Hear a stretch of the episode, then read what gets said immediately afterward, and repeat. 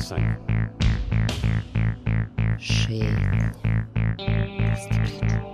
U ovom trenutku. Talasanje. Talasanje. Talasanje. Talasanje. Šetnja. Šet. Pusti priču. U ovom trenutku. Pusti priču. Talas. Šet. Talasanje. U ovom trenutku. Pusti priču. Šetnja. U ovom trenutku. Talasanje. Pusti. Pusti priču. Pusti priču. Talasanje. Šetnja. U ovom U ovom trenutku. Pusti priču. Talasanje.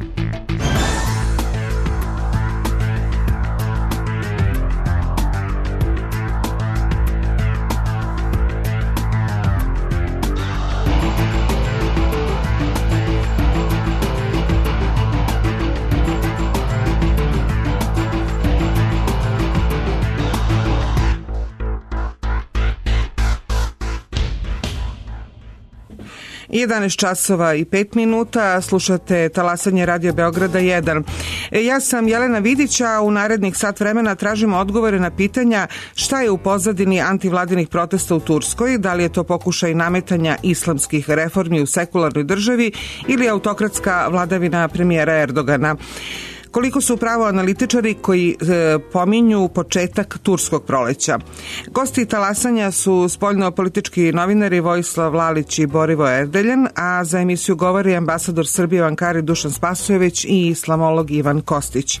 O najavljenim temama za nekoliko minuta, zato ostanite uz Radio Beograd 1.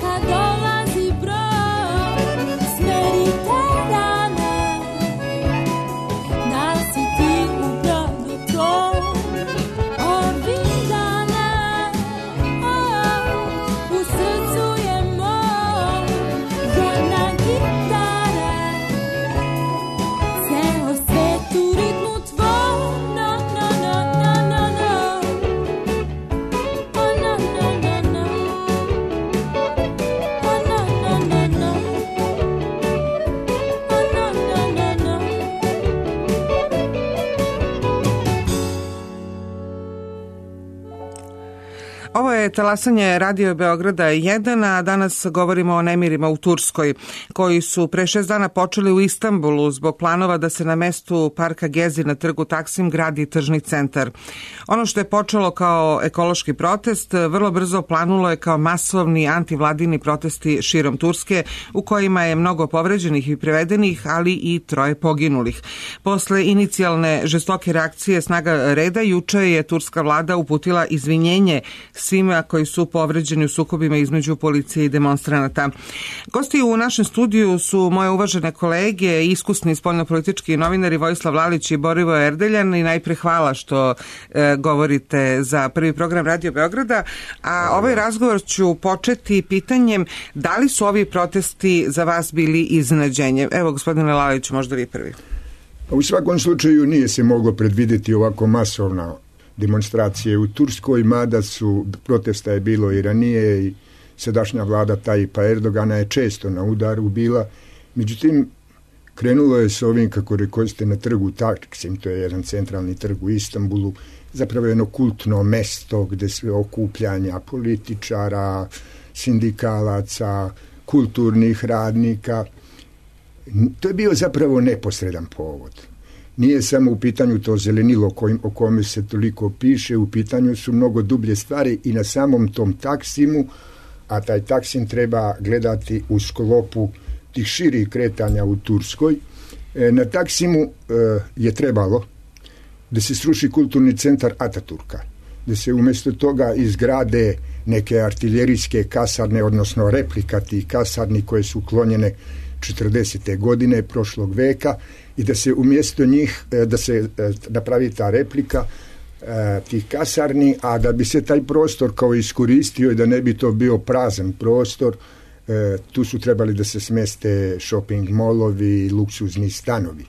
Dakle, nije u pitanju samo bio ekološki protest, nego je bilo mnogo više od toga, jer se, jer se stvari u Turskoj u posljednje vreme slažu i pokazalo se, ove demonstracije su zapravo pokazale koliko opozicija u Turskoj bila u pravu koja od dolaska na vlast Erdogana kaže da on ima prikriveni tajni e, islamistički program koji on e, sprovodi bez neke pompe korak po korak. Neposredno nekoliko dana pre toga do, e, doneta je odluka u Turskoj, uglavnom sve odluke donosi taj Perdogan, sve jedno koliko je stručan za ta pitanja o kojima se radi ili ne.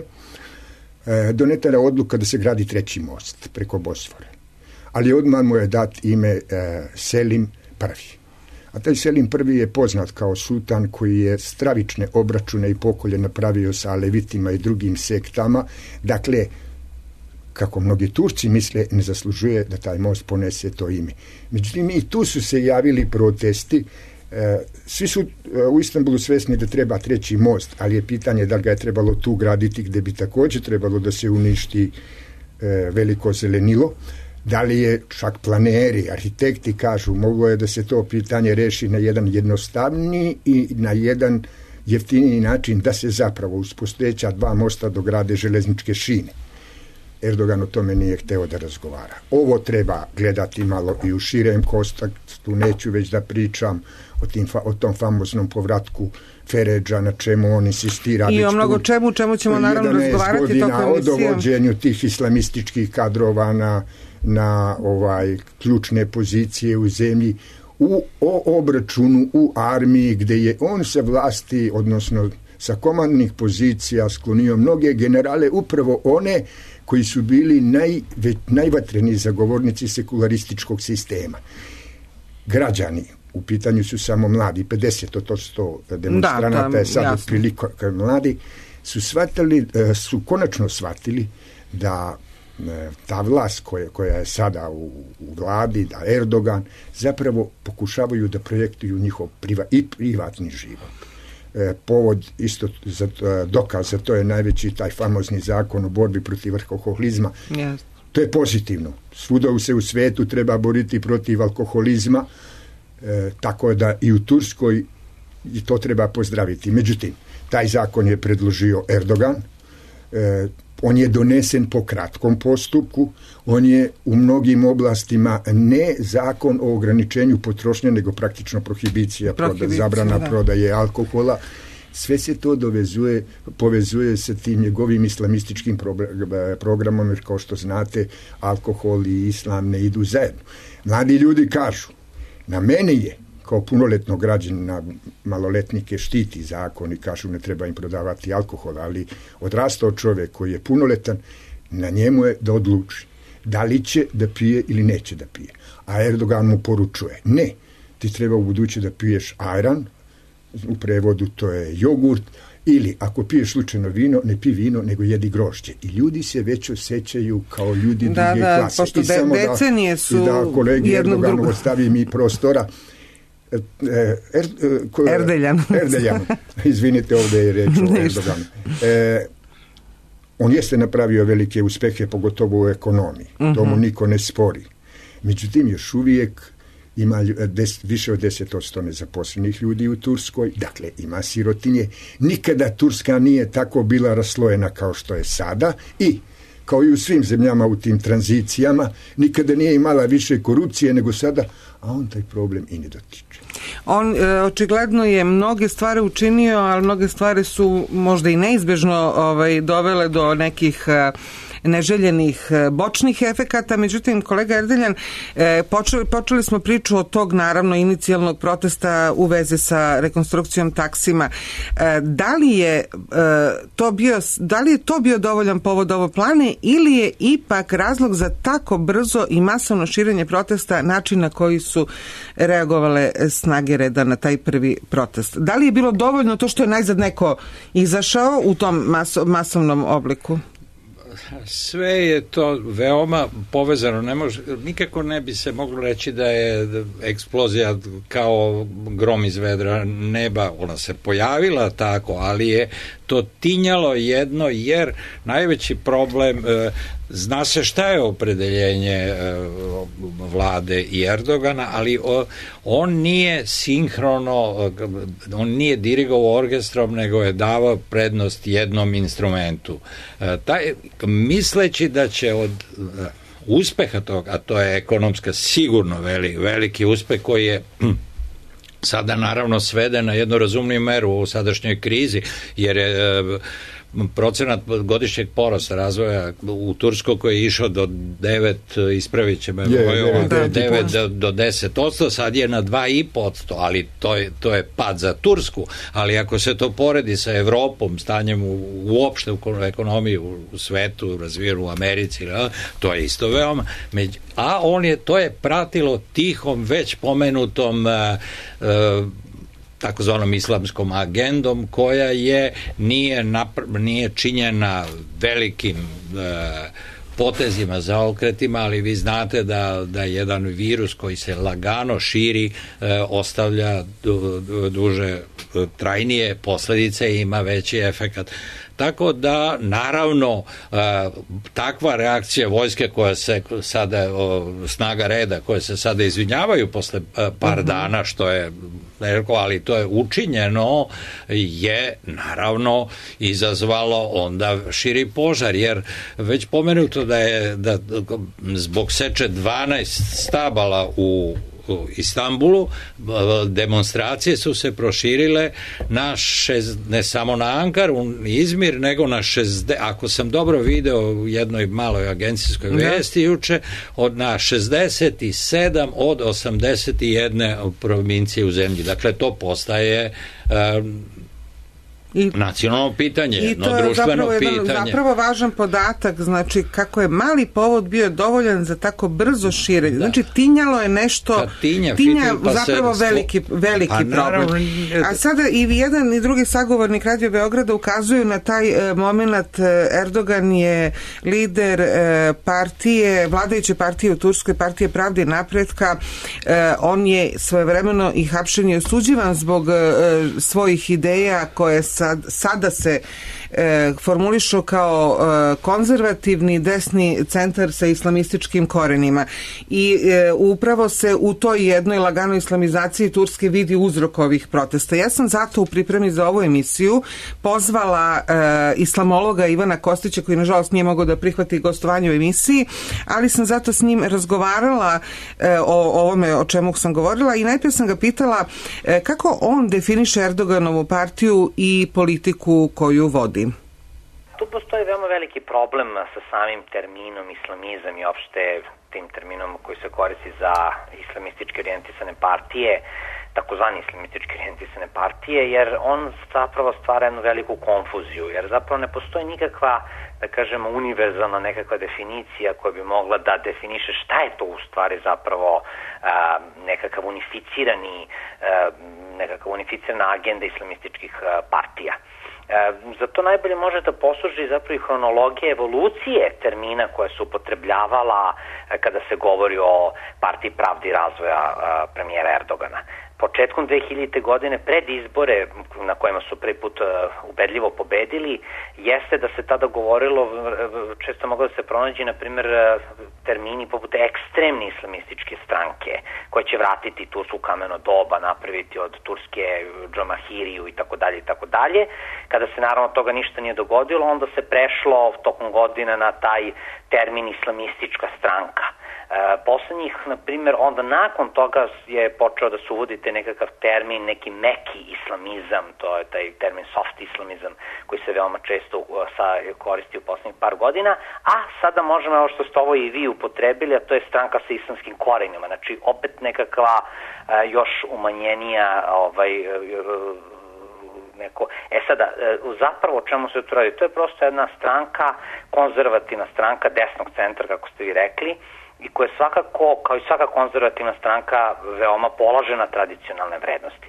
E, I u odatle zapravo partija e, pravde i razvoja e, premijera Erdogana vuče svakako neke osnove koje pronalazi i u samom islamskoj političkoj filozofiji, ali teško tu može da se govori o nekakvoj islamističkoj stranci kako bi, znate, vrlo često se tu taj islamistički pojam veoma brka i e, koristi na najšire moguće pokrete širom arapskog i muslimanskog sveta. Da, ali Turska ima jednu višedecenijsku e, istoriju napora tam, tamošnje armije da velikim uticajem, pa čak i državnim udarima spreči e, jače klizanje zemlje ka islamizmu, ta e, odbrana Ataturkovog na, e, nasleđa i sekularne države kao takve je e, vrlo e, značajan faktor turske savremene istorije. Ta, ta, to o čemu vi pričate, nekako klizanje prema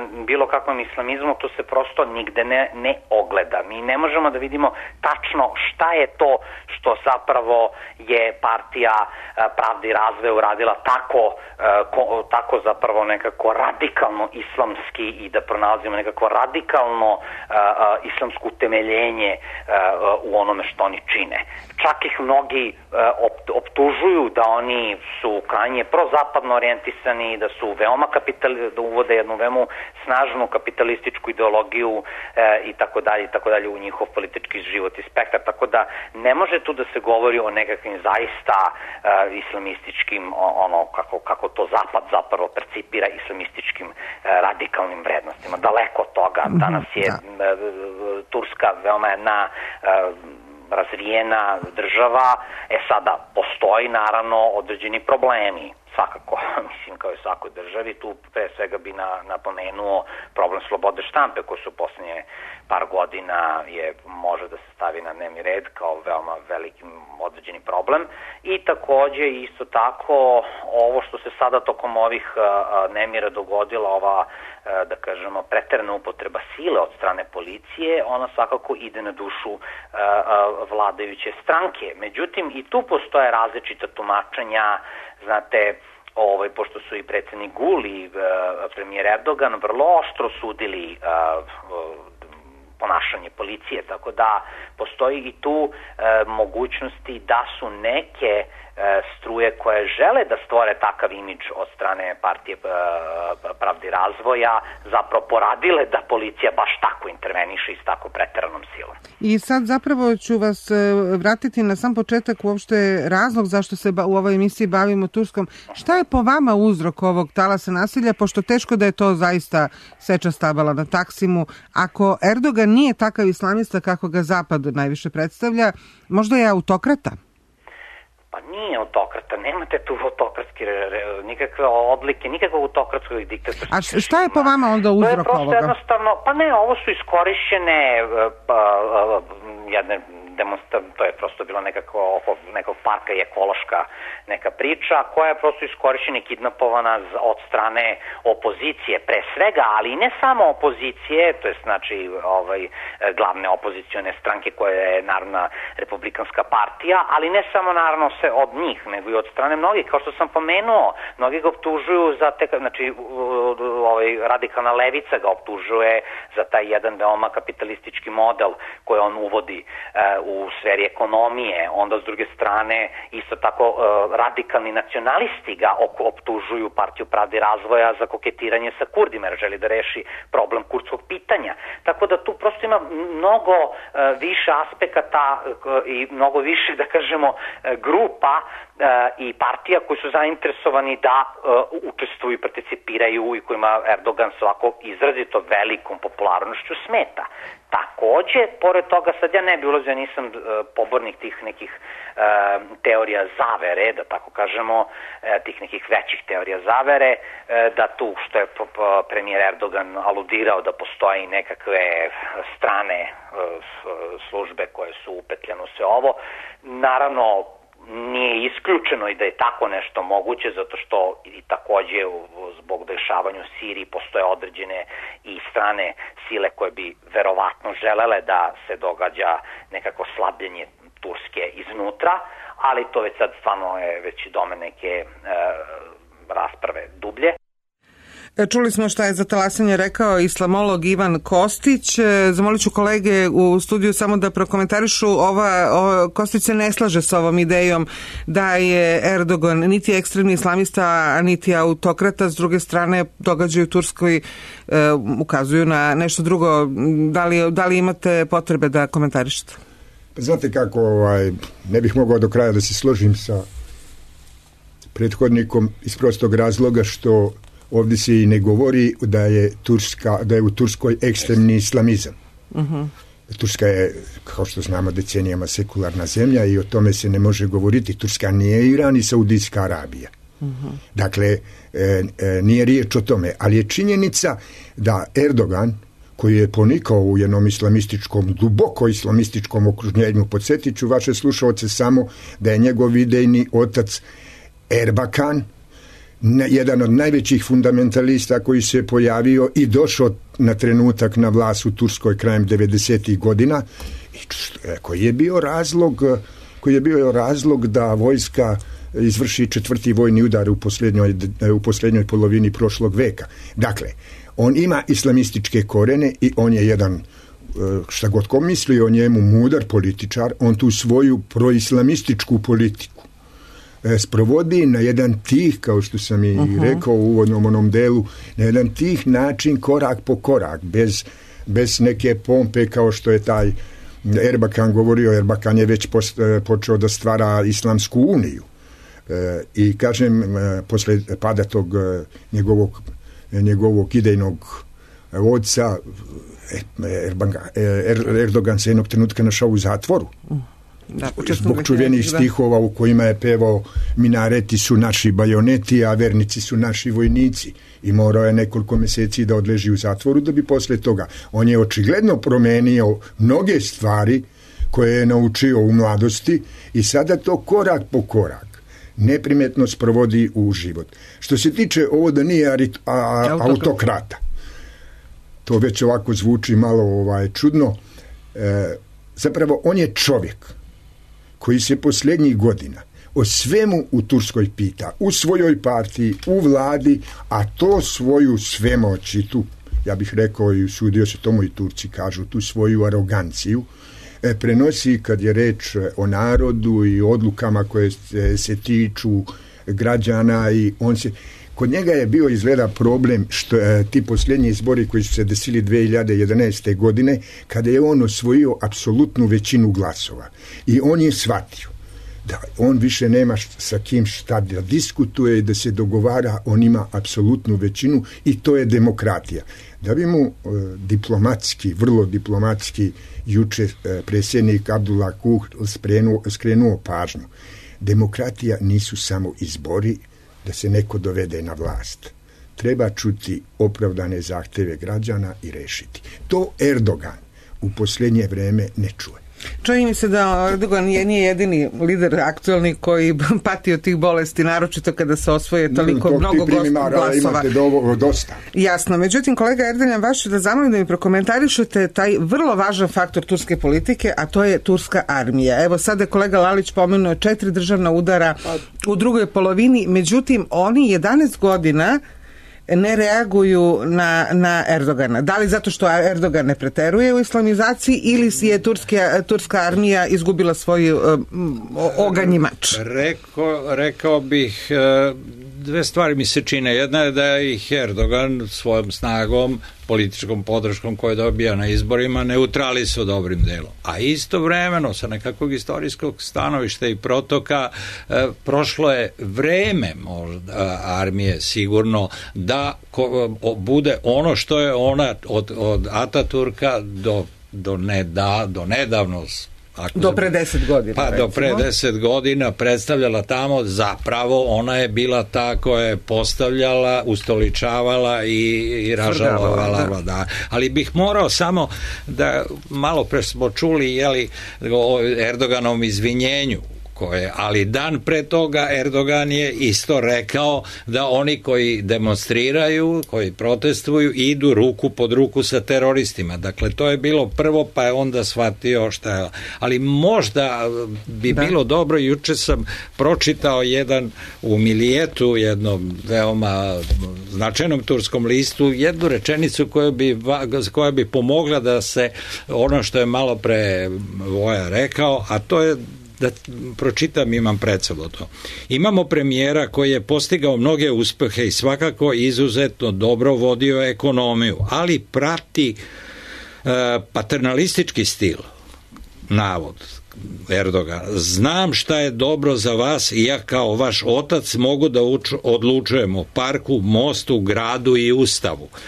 Dakle, e, i komentatorka koja je ona pisala, da dodala je da on da nije stvar u 12 oborenih stabala. Mislim da građani žele koliko žele da, da se njihova lična sloboda izbor koliko će biti naklonjeni onome što je potpuno prirodno u Turskoj da budu e, privrženi u različitim stepenom islamu, oni zapravo je ovde klica onoga e, da, da učestvuju u onome što je demokratija i demokra, demokratski proces. To nije sada, daleko je to još od bilo kakvog arapskog proleća, ali niti Turska ide u ono kao što je malo pre već rečeno u kopiju nije islam ono što je jednako Iran, Saudijska Arabija i Svakako Libija. To je ne, nešto da. to je drugo i on, e, on e, toj civilizaciji priliči, ali u meri koja je za, nje, za, nje, e, za taj deo sveta prirod, prirodno I osam stanje. decenija izgradnje sekularne države svakako i, e, razvija i kontratek toj ide- ideji islamizacije Turske i tu dolazi do jednog značajnog sukoba, ali o svemu tome ćemo u nastavku razgovora u talasanju Radio Beograda za nekoliko minuta. Eko. U čast Dana Rusije, najveće operske zvezde Boljšoj teatra 13. juna u Sava centru. Makvala Kasršvili, Oleg Kulko, Svetlana Šilova, Mihajl Kazakov i Ana Aglatova. Orkestar Narodnog pozorišta, dirigent Dejan Savić. Najveće operske zvezde Boljšoj teatra. Eko. Ceo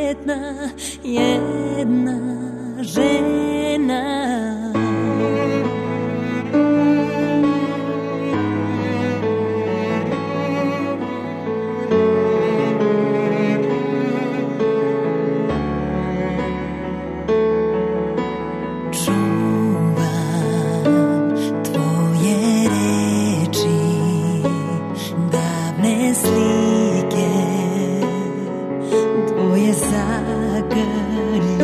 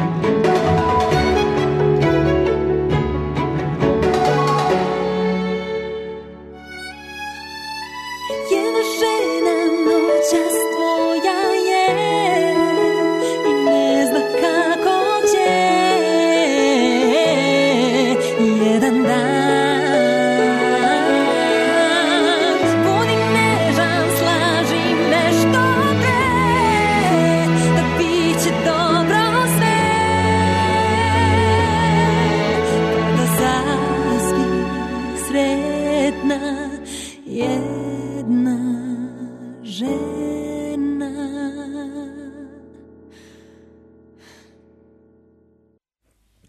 11 časova 37 minuta slušate talasanje Radio Beograda 1. Danas govorimo o aktualnim nemirima u Turskoj. E, govorili smo o e, faktoru islamizacije Turske pod premijerom Erdoganom i pokušali da osvetlimo u, a, a, sadašnju ulogu turske armije. E, jedna od karakteristika Erdoganove, sad, Erdoganove sada već 11 godina duge vlasti je e, neverovatan e, ekonomski bum koji je ta zemlja doživela i istovremeno imamo recimo da se se demonstrantima u znak podrške pridružili sindikati e, ovih radnika u javnoj upravi. Tako da recimo pitanje taj ekonomski bum da li je ipak izazvao i socijalni kontekst ovih nemira? Na primjer da li, vi ste kolega Laliću govorili o tome da ima mnogo žrtava ove tranzicije u Turskoj Ima sigurno, jer taj razvoj je išao naglo i kao što je kolega er, Erdeljan rekao, e, on je usporen. E, on je usporen, ali Turska je dalje ekonomska velesila. Turska je, ako se dobro sećam, 15. recimo ekonomija na svetu sa planovima da e, do 20. godine bude u prvih deset. Dakle, uspeh je neosporan i to mu svako priznaje. Međutim, u toj tranziciji ima i žrtava. Ta, se, ta ra- razvoj se mora platiti na drugoj strani i plaća se na drugoj strani. U Turskoj naravno još uvek ima sirotinje, u Turskoj i dalje naravno, pogotovo u unutrašnjosti, jer je Turska dosta neravnomerno razvijena zemlja. Ne znam da li smo mi svesni veličine te zemlje Nismo, ja mislim da ljudi koji nisu bili tamo nisu, znate kad sam ja to shvatio, kad sam bio dopisnik u Ankari, shvatio sam kad kad oni objavljuju zvanično vreme kad e, počinje iftar, to je onaj obrok e, u vreme Ramazana i to on, on počinje u vreme zalaska sunca. Ne jede se preko celog dana i onda zvanično e, zvanična televizija Turska objavljuje pa vi vidite koliki je raspon vremenski od recimo Istambula Do Diyarbakira, na na, na zapadu, pa do Vana i Diyarbakira na istoku. To je prosto neverovatno. To se zapravo može, ko ne živi, kažem, tamo jedino steći utisak e, iz aviona. Jer je to ogromna zemlja, ogromna prostranstva. I kažem, u toj u tom ubrzanom razvoju e, pale su i žrtve te tranzicije i to po pravilu plaća sirotinja koja pokušava da nađe bolji život u Istanbulu, u Ankari i zato su Istanbul, u Istanbulu se nikad tačno i ne zna koliko ima stanovnika iz prostog razloga to svakog dana čak i po nekoliko desetina hiljada ljudi dođe ili, to, ili da. toliko ili približno toliko ode. I naravno, sad se sve ovo složilo i kažem, naivno bi bilo posmatrati, posjeći će neko 12 stabala i to je izazvalo re, o- ove, ovu ajtalas protesta u Turskoj. Nije. Svega tu ima ne samo islamizam, ne samo em, arogantno, zbilja jedno arogantno ponašanje Erdogana vrlo često, jer on maltene on razmišlja u ime svih Turaka, on sam kaže mene optužiti za e, diktaturu, sad je odgovorio na ove optužbe koje se čuju na trgovima, ja koji ceo život mislim o svojoj zemlji. On sigurno misli, ja ne sumnjam u to da misli, ali često pogrešno.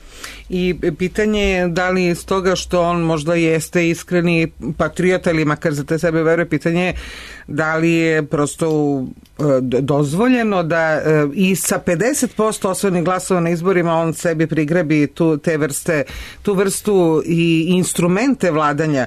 Međutim, e, vi ste kolega Erdeljan, pre nego što smo ovaj, napravili pauzu, otvorili i to još jedno jako važno pitanje kada govorimo o nemirima u Turskoj, to je da li ima paralele sa arapskim prolećem. Mi govorimo o islamizaciji, mi govorimo o autokratskom vladanju, odnosno o jednom arogantnom stilu neosporno demokratski izabranog premijera i njegove vlade, govorimo o socijalnim žrtvama ekonomskog buma Turske, ali da li je to sve dovoljno da ovo što se dešava u Turskoj poredimo sa arapskim prolećem? E, Ne, mo- ne može se porediti sa arapskim prolećem, ne može se staviti, praviti zajednički imenitelj arapskog sveta uopšte, a pogotovo ako se tu uključi Turska. Turska je prošla jedan i e, pre svega Turska nije arapska zemlja, ali dobro u islamskom svetu, u tom delu geografski u tom e, području i tako dalje, ali ona je imala drugačiji tok e, razvoja od e, propasti Osmanskog carstva, od dolaska Ataturka, Republike, e, jednog, jedne potpuno drugačije linije razvoja i e, sa svim elementima koje, koje, to, koje to nosi. Na, mislim da je naša, ne naša samo ovde, nego uopšte evropska iz ovog takozvanog zapadnog sveta, što mi e, sve u, u ovom delu sveta o kome sad govorimo po, pokušavamo da stavimo u naše mere i aršine, da strpamo u naše, naše e, navike, naše gledanje, to je drugačije, civilizacijski drugačije i sve se tamo i e, pozitivne i negativne stvari se kreću na nešto, nešto drugačije. Treba se, treba tamo živeti, treba tamo pratiti, shvatiti taj, taj fluid načina života toga sveta i arapskog i turskog i pre svega e, islamskog. Nikako arapsko proleće ne može da se ni među Arapima stavi u- na jednu ravan i da se kaže Pa, to i je to, jedno... između ostalog nije bilo isto u Egiptu, nigde nije- u nigde Tunisu, nije bilo Libiji, Siriji, evo Siriju Libiji. sad pratimo već koliko dve godine i nešto jače. Više od dve godine pratimo je sa 80 do 90 hiljada mrtvih i to I jeste više stotina hiljada prebegli iz Sirije u, uključujući Tursku. u Tursku i to je još jedan od elemenata koji je sada u ovoj turskoj situaciji vrlo, vrlo značajan ključan jer to s, e, sirijska situacija, razvoj u Siriji e, polako opet usporeno, ali sva neizbežno uvlači u jedan regionalni za sada e, tihi sukob čarke, ali koje u tom delu sveta mogu da buknu i da izmiču kontroli, iako mislim da e, neće izmaći kontroli, ali izmiču kontroli.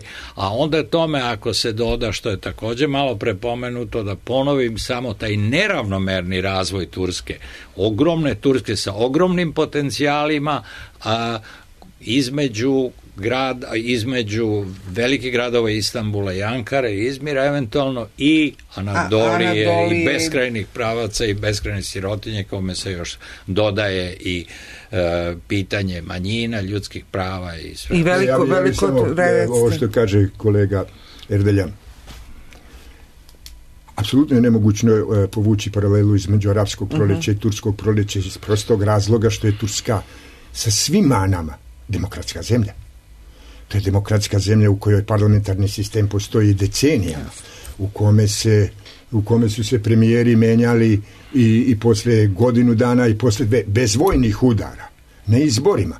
Dakle, i Erdoganovo vrijeme će proći prije ili kasnije, on do duše ima planove koliko vidim da se kandiduje za predsjednika Turske. Upravo sam to htjela pitan, koliko je taj faktor dolazećih predsjedničkih izbora sledeće godine takođe uticao na ovo?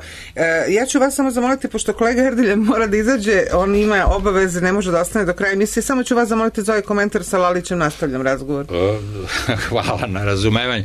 A, Naravno, već uveliko u Turskoj, a i u inostranstvu analitičari Erdogana već nazivaju novim sultanom. On pripremit će se za izbore, on sigurno e, skicira neku vrstu predsjedničke vlasti za, za Tursku, ali ne bi, mislim, valjalo ni napraviti tako jedno poređenje sve Uh, jedi, uh, poređeno sa osnovnom jedinicom mere u Kemalu Ataturku. I Kemal Ataturk nije bio sigurno uh, najš, najveć, on jeste bio za jednu novu, modernu, sasvim drugačiju Tursku, ali je bio čovek čvrste ruke u ostalom ove njegove razne njegove mere koje znamo iz istorije i pamtimo nisu bile e, propis da se ne nosi fes je praćen i e, propisnim vešanjem I I glava od- ispred džamija. Ja samo hoću, izvinite, kolega Da, da, samo e,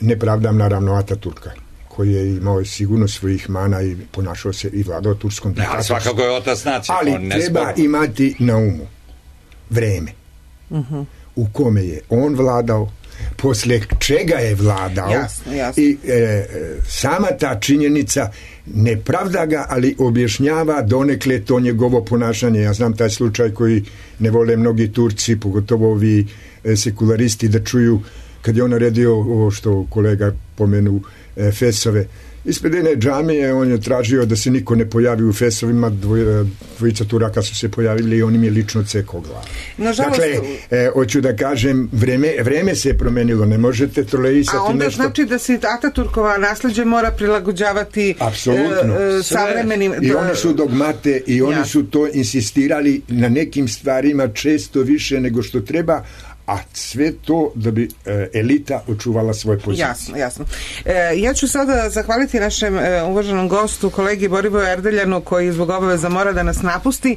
Razgovor o nemirima u Turskoj ne možemo da vodimo, a da ne postavimo pitanje kako se to odražava na naše turiste koji, evo, dolazi, ba zapravo već počela turistička sezona, ve, u velikom broju odlaze u Tursku na letovanje. Zato to sada proveravamo sa predstavnikom agencije Kontiki u Beleku, Vladimirom Gostincem. E, dobar dan i hvala što ste se uključili u program Radio Beograda. Dobar dan, dobar dan. E, da li se ovaj, ovi nemine, nemiri ovaj, ikako odražavaju na naše turiste? A, nemiri se ne održavaju na naše turiste iz jednostavnog razloga. Ovo su turistička mesta. Antalija, Alanja, Belek, Side i tako dalje. To su turistička klasična mesta. Turska je, ja to moram da napomenem, a, šesta zemlja po broju turista gledajući na prethodnu godinu. 62 miliona turista je prošlo kroz ovu zemlju prethodne godine. Tako da ovde nemiri su uglavnom, u pravom smislu reči, a, okupi se 20-ak, 30 ljudi na ulicama, nose parole, žele zelene parkove i tako dalje, znamo svi kako su krenuli nemiri. I to je to. Što znači sa, sam turisti nemaju nikakav uh, nikakav uh, Ne, posledice. apsolutno, turisti nemaju nikakav osjećaj da se bilo šta dešava. Mhm. Da nema medije iz Srbije, turisti, naši turisti iz Srbije, ne bi imali apsolutno bilo kakvu sliku da se ovde bilo šta događa i da se bilo šta dešava. Dobro, vi svakako ste u komunikaciji sa njima za slučaj da bilo se kakav problem naravno, desi. Naravno, naravno, naravno, imamo obaveštenje i od ambasade i u kontaktu smo sa njima, pritom oni su oni koji se najmanje brinu oko svega ovoga, pošto ih to zaista ne dotiče, ne osjećaju uopšte ovu situaciju. Dobro. E, hvala vam što ste se uključili u emisiju Talasanje Radio Beograda 1. Čuli smo Vladimira Gostinca, predstavnika agencije Kontiki u Belegu. E, kolega Laliću, ovo što se sad poslednjih, sada neposlednjih 7 dana dešava u Turskoj, e, u velikoj meri je poljuljalo imidž Turske, koja već 10 godina e, gradi taj jedan imidž uspešne ekonomije, privrede. Drugo, to što je Turska uradila u sferi turizma u poslednjih 20 možda i 30 godina, to je prosto jedan od najznačajnijih iskoraka u toj e, e, industriji u ovom delu Evrope, čini se. Tako da ovo, ovo ima svakako reperkusije na e, ekonomski i privredne tokove u Turskoj. Sigurno da će imati, ima već izveštaja sa berza nepovoljnih, jer berze nepovoljno reaguju. E, turistički raznici takođe su se uglasili i kažu da se ova situacija preseče i reši, jer ljudi e, jednostavno turista kad krene da putuje, da se odmara, ne želi da razmišlja da li će se nešto desiti ne, nepovoljno ili ne. E, onda kao što znate isto ko što koliko sam vidio ovaj naša ambasada, tako i mnoge zemlje u svetu su upozorile svoje građane ne da ne idu, ali da se veoma Da se da, da budu pažljivi, da se klone gradova u kojima se dešavaju nemiri, što naravno odmah, iz- odmah izaziva. E, Ovo bi moglo zaista da se pre svega nepovoljno, zavisno koliko će trajati, e, nepovoljno odrazi na e, ovu turističku sezonu Turske, a kao što ste i sami rekli, turizam je jedna od vrlo unosnih grana u toj zemlji. Turska već 20 godina strateški je organizo, pažljivo, opredeljena, da. opredeljena na razvoj turizma. A kada govorimo o e, Turskoj i razvoju turizma, govorimo i o drugim stvari. Moramo još jednu stvar da osvetlimo u ovoj emisiji. Poslednjih deseta godina pratimo jedan trend koji je vrlo zanimljiv i užasno važan. Turska se vraća na Balkan kao regionalna sira ili svakako postoji ta namera. Znači, počev od političkog uticaja Turske preko investicija Turske, ne samo u Srbiju, nego uopšte zatim kulturološki uticaj imamo i sada već se u svim medijima rasprava uticaju turskih serija na, na e, i kao, kao jednu vrstu kulturne prethodnice tog generalnog uticaja. E, kako biste vi to komentarisali, a onda ćemo da postavimo pitanje kako ovo, ovo sad može da utiče i na to. Znači, Turska kao regionalna sila, vrlo jedan zanimljiv proces poslednjih deset godina. Jeste e, ova vlada kad je došla na vlast prije 11 godina, a pogotovo od kako je ministar spoljnih poslova Ahmed Davutoglu proklamovala je e, prioritete u spoljnoj politici zemlje pored naravno NATO-a i strateškog saveznika Amerike koji je u prvo, koja je u prvom planu. Takođe, e, prisustvo u e, susednim zemljama i u regionu kad kažem u regionu, pre svega mislim na Balkan, a susjednim zemljama to su zemlje Bliskog istoka, Iran, Irak, Jasno. Sirija. I e, ministar Davutoglu je lansirao tu čuvenu ideju o nula problema sa susedima. Međutim, ta politika je, bar što se tiče istočnog susedstva, e, dovedena u pitanje, vrlo ozbiljno dovedena u pitanje, e, usudio bih se da kažem zbog loših procena Ankare, pogotovo kad je reč o Siriji.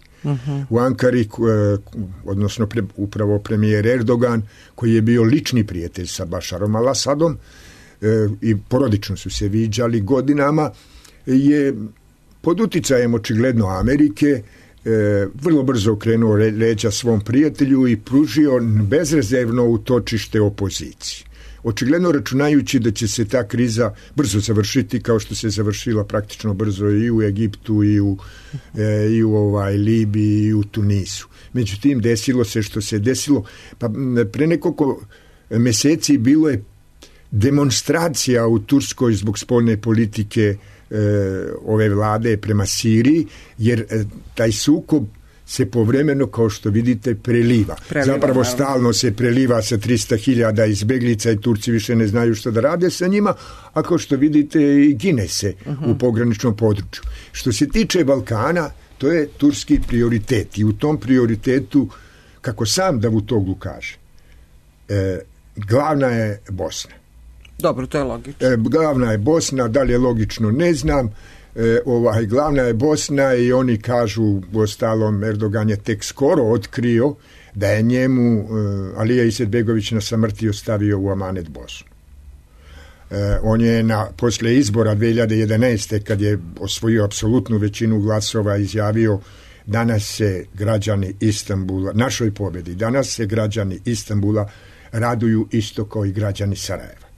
Jedna dosta ovako nediplomatska izjava jer na nju je ovde, koliko sam vidio, su reagovali samo u Republici Srpskoj, a ja se recimo pitam kako bi, e, kako, kako bi Turska reagovala ako bi te takve slične reči izgovorio Andoni Samaras u Atini i rekao danas se e, našoj pobedi danas se raduju građani Soluna isto kao i Istambula verovatno bile telediplomatske note. Dakle, te note između Atine i Ankara ti inače su jasno redovno. E, E, oni imaju e, izvinite oni imaju sa balkanskim zemljama kao što vidite dobre odnose opet na inicijativu e, Davutoglu e, funkcioniše ta trilaterala Trilateral. Međutim za sad se to svodi više na političku neku saradnju, ta obećanja o nekakvim velikim parama koje će doći iz Turske, kad poredimo sa recimo Rumunijom, Bugarskom, Albanijom, jasno. Kosovo e, ne stižu. E, onda oni su direktno od početka bili veliki zagovornici nezavisnosti Kosova i pre nego što se to desilo, oni i danas to zagovaraju, oni pokušavaju na sastancima organizacije za islamske konferencije koja se sad zove organizacija is, islamska organizacija za saradnju ima 57 članova, oni su pokušavali nekoliko puta da proture deklaraciju kojom će sve zemlje islamske priznati Kosovo. U čemu nisu uspeli da podsjetim, posle Afganistana, Turska je bila druga zemlja, a pre Amerike, koja je bila treća, koja je priznala Kosovo. Istog dana. I istovremeno i bez obzira na to e, politička saradnja recimo zvaničnog Beograda i Ankare u, imamo dosta primjera vrlo intenzivnih kontakata tako da čini se da je i da i ovde postoji interes da se održe dobri odnosi sa Ankarom bez obzira na taj veliki problem Kosova koji pominjete. E, Turska je nezaobilazan faktor u ovom regionu, ona je ogromna zemlja, ogromni ekonomski potencijal i to je normalno što, što je ta saradnja prisutna i sigurno će biti prisutna i u buduće. Možda to neće ići e, tim tempom kako se često govori i kako se najavljuje, ali je ona sigurno neminovno ti odnosi će se i dalje razvijati. I molim vas, samo pošto smo na samom kraju emisije kratko, da li aktuelni protesti u e, Turskoj mogu da ugroze vlast Tajpa Erdogana?